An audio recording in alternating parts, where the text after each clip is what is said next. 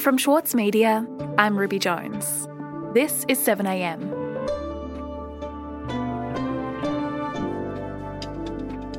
The country might still be in the grip of a pandemic and ongoing lockdowns, but our major parties are already planning for a looming federal election. The Prime Minister has strongly hinted the nation could be heading to the polls in just a few months, and the political battle lines are now being drawn.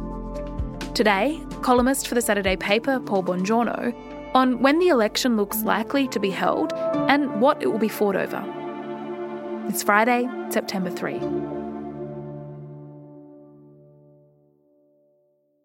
Paul, it feels like there's been whisperings of whether or not the election will be called this year or early next year for a while now. What do you think is driving the uncertainty on this? Well, Ruby, in a word, the pandemic. But you know, it's been hard to keep track as the Prime Minister's reactions and messages bounce all over the place, more or less in line with his political fortunes. Here in Australia, we aren't seeing any community transmission at the moment. For the first half of the year, the Morrison government was up in the polls as Australia was doing relatively well in terms of the virus. So rather than set targets that can get knocked about by every to and fro of international supply chains and other disruptions that can occur. We're just getting on with it. But now the New South Wales and Victorian lockdowns have thrown a gigantic spanner in the works for Morrison. His approval rating has dropped significantly since the Delta variant has spiralled out of control when it took no notice of his preferred prescriptions and as it dramatically demonstrated his failures in providing effective international quarantine and the timely provision of vaccines. I take responsibility for the vaccination program. Um, I also take responsibility for the challenges we've had. Obviously, some things within our control, some things that are not. And the most recent Newspoll, following the downward trend, now has him in what would be a landslide loss, trailing Labor by eight points two party preferred. And as the New South Wales crisis spread to the ACT and Victoria, with Premier Andrews now conceding achieving net zero community transmission looks impossible, all the signs are Morrison really would hold off on going to the polls till next year. But ever mercurial, Morrison earlier in the week sparked renewed speculation he would be heading to an election sooner rather than later, having members of his own backbench now tipping November. So, what has Scott Morrison indicated on election timing, Paul? Well, Ruby, at Tuesday's government joint party room meeting, Morrison told his troops the election will be coming sooner than you think. And it looked like he'd given the game away, but he quickly covered his slip by adding, because time moves fast. But even here, Ruby, the context was the Prime Minister urging his MPs not to waste a minute preparing for an election in the next six weeks of the parliamentary recess. Of course, as we've discussed before, Morrison's pathway to success would be to call an election before the pandemic and the economy gets worse, and doing it on the promise that things are about to get better. And also, uh, I have to tell you, feeding perceptions that the Prime Minister is getting ready for a dash to the polls is the fact the government last week rammed through the Parliament with support of Labor electoral reform bills. The Liberals are particularly keen to curb the ability of micro parties on their right flank to get on the ballot. The government didn't give the Senate a chance to scrutinise the bills through the usual committee process. Now, if a November poll wasn't in the equation, there would have been ample time for this to happen. Mm, okay, so these bills being rushed through the Parliament, they're a clue that the government is seriously considering a November election. What do we know about the coalition's political strategy? How is Scott Morrison preparing for an election? In recent weeks, Morrison was heavily backing the roadmap agreed with the states and territories to lift restrictions and open up the borders. The national plan we have developed and agreed is our pathway to living with this virus.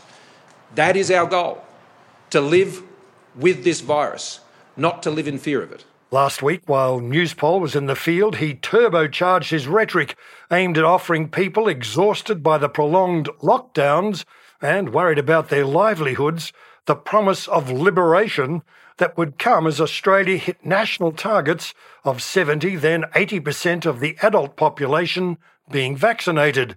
And you might remember Morrison compared the Labor premiers who wanted to maintain their hard borders to scared cave people reneging on the agreed National Cabinet plan. But, Ruby, this week we saw a shift the Prime Minister embarked on some desperate damage control in the states that are largely COVID free. And uh, joining us in the studio is the Prime Minister, Scott Morrison. Good morning. Good morning. It's great with him this morning. Mr. Morrison, thank you very much for coming on the show. Now is uh, Scott Morrison our Prime Minister. Good morning, uh, Prime Minister. Mr. Scott Morrison joins me this morning. Bit of a, an operator error. Did I, did I hang up on you, Prime Minister? That's okay, Murray. I'm glad we've been able to connect up. It was a much more contrite Scott Morrison on Tuesday, blitzing the radio airwaves in Hobart, Adelaide, Perth, and Brisbane with a new conciliatory message. I totally understand the caution in Western Australia. I know the situation in Western Australia is different to my home state in New South Wales, where they've got over a thousand cases a day, and people don't, you know, are obviously nervous about that. But that's why the national plan we've developed is a very safe one. At 70%, um, then, you know, I think in, what, in Western Australia, what you'll see is people keeping going on and doing what they're doing right now. He said, while we're all on a journey to a safer future, thanks to vaccination, he also conceded we're starting from different places. Well, everyone's starting in a different place. I think that's important to acknowledge. Um, I mean, in New South Wales and Victoria and the ACT, we're in lockdown. And on Perth radio, he even praised Premier McGowan for keeping his citizens safe and claimed an almost special relationship with him. It's, not, it's, actually not about me or Mark at all. We actually get on very well and we work together very constructively. Um, no doubt the Prime Minister has a keen eye to holding the 11 out of 16 seats in the state that make it a hitherto Liberal stronghold. And the background to the flurry of radio appearances was the judgment in the Prime Minister's bunker that they'd got the messaging on learning to live with COVID horribly wrong. They'd forgotten people want assurances any opening would be safe, or at least as safe as possible.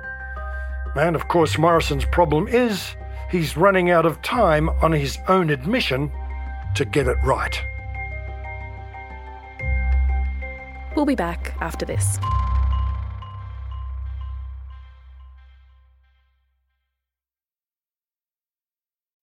As a 7am listener, you're already familiar with many of the journalists who work for the Saturday paper.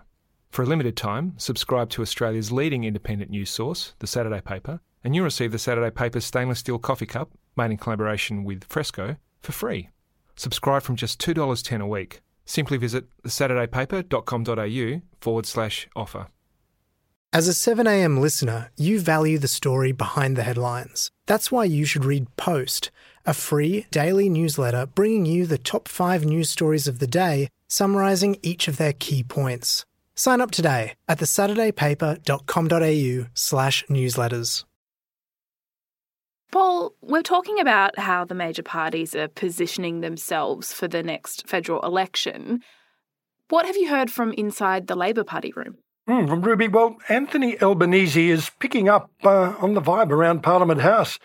He told the Labor caucus that if Morrison calls an election this year, it'll be an admission that he knows things are going to get worse. Scott Morrison had two jobs this year they were the effective rollout of the vaccine and national quarantine. And we've failed on both. The figures are there. And Albanese has not let up all year with his message that Morrison has failed in the two jobs he had to do quarantine and vaccines. And Labor takes the Newspoll as evidence this is cutting through. Okay, so that's the two major parties, Paul. But we're also seeing some big announcements from minor parties. In particular, in the last couple of weeks, we've heard a lot from Clive Palmer and his United Australia Party. So tell me about what he's been up to and what his plans are for this election. Well, it's now beyond a reasonable doubt, Ruby, that Clive Palmer intends to disrupt this election in the same way as he did the last. You know, you can't spend $83 million on campaigning, as the Australian Electoral Commission says Palmer did in the run up to 2019, and not have an impact. Labor certainly believes he did to its detriment. So we're already seeing the beginnings of a massive ad campaign. I am leading the United Australia Party at the next federal election. The United Australia Party will stand candidates for every seat in the House of Representatives and the Senate.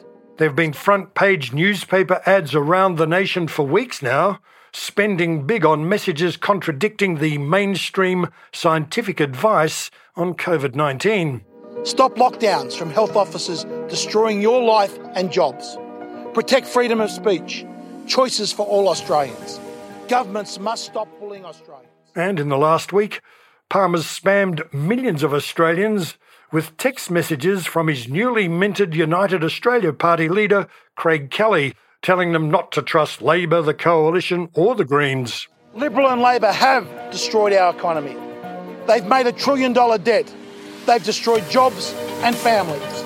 Stop the lockdowns. Time for a change. Protect. Now, either by accident or design, the billionaire beat the government's electoral reforms. By appointing Liberal deserter Craig Kelly to head the UAP, he's ensured his largely imaginary party is registered and will be on the ballot. Right, so you're saying Craig Kelly and Clive Palmer are sort of joining forces to run a, a COVID 19 conspiracy campaign.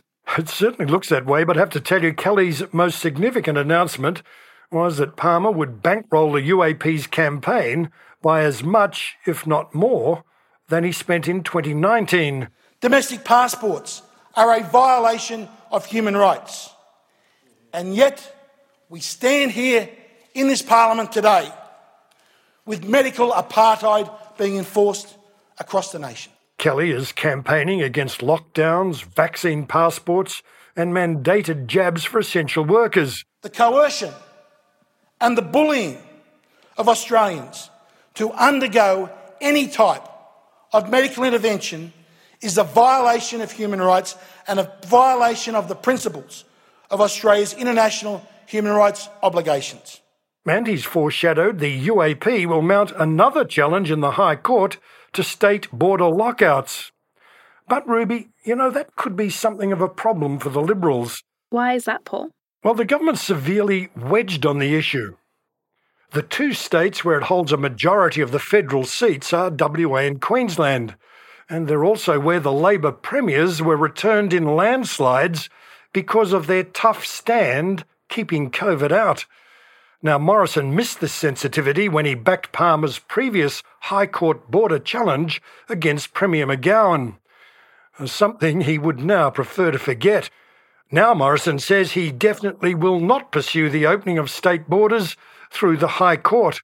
Okay, so how could Clive Palmer influence the outcome of an election? Well, if Palmer backs his UAP to challenge again in the High Court, that would wedge the Liberals, because there's no doubt a significant number of their base vote would support Palmer's view. It's an example of the Liberal voters, or enough of them here, being out of sync with mainstream majority opinion, as shown in a number of opinion polls in recent weeks. Still, I have to tell you, Labor's nervous. One senior Labor strategist says the 2019 campaign played a significant role in shoveling preferences to the Liberals. Labor has no doubt Palmer will repeat the tactics. But what motivates Palmer's activism isn't immediately obvious. Maybe he is a patriotic Australian doing more than his bit for the nation. Or maybe he really wants a federal government that would be more sympathetic to his massive fossil fuel interests. His thwarting of the more climate ambitious Shorten last time was worth every cent in this calculation.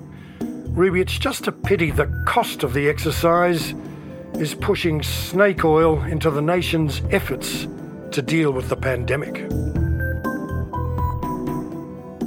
Paul, thank you so much for your time. Thank you, Ruby. Bye.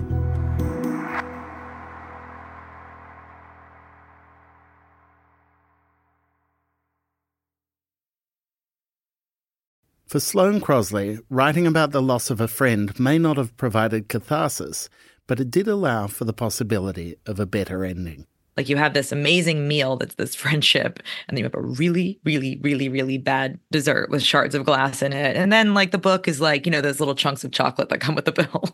I'm Michael Williams. Join me for this week's episode of Read This as I talk to Sloane Crosley about her latest, Grief is for People. Listen wherever you get your podcasts. Also in the news today, New South Wales has become the first state to reach the vaccination milestone of 70% of the population receiving at least one dose of the COVID 19 vaccine. The milestone was reached on Thursday as health authorities recorded 1,288 new locally acquired cases and seven deaths. And the Victorian Acting Chief Health Officer has announced a reduction in the time between doses for the AstraZeneca vaccine in the state.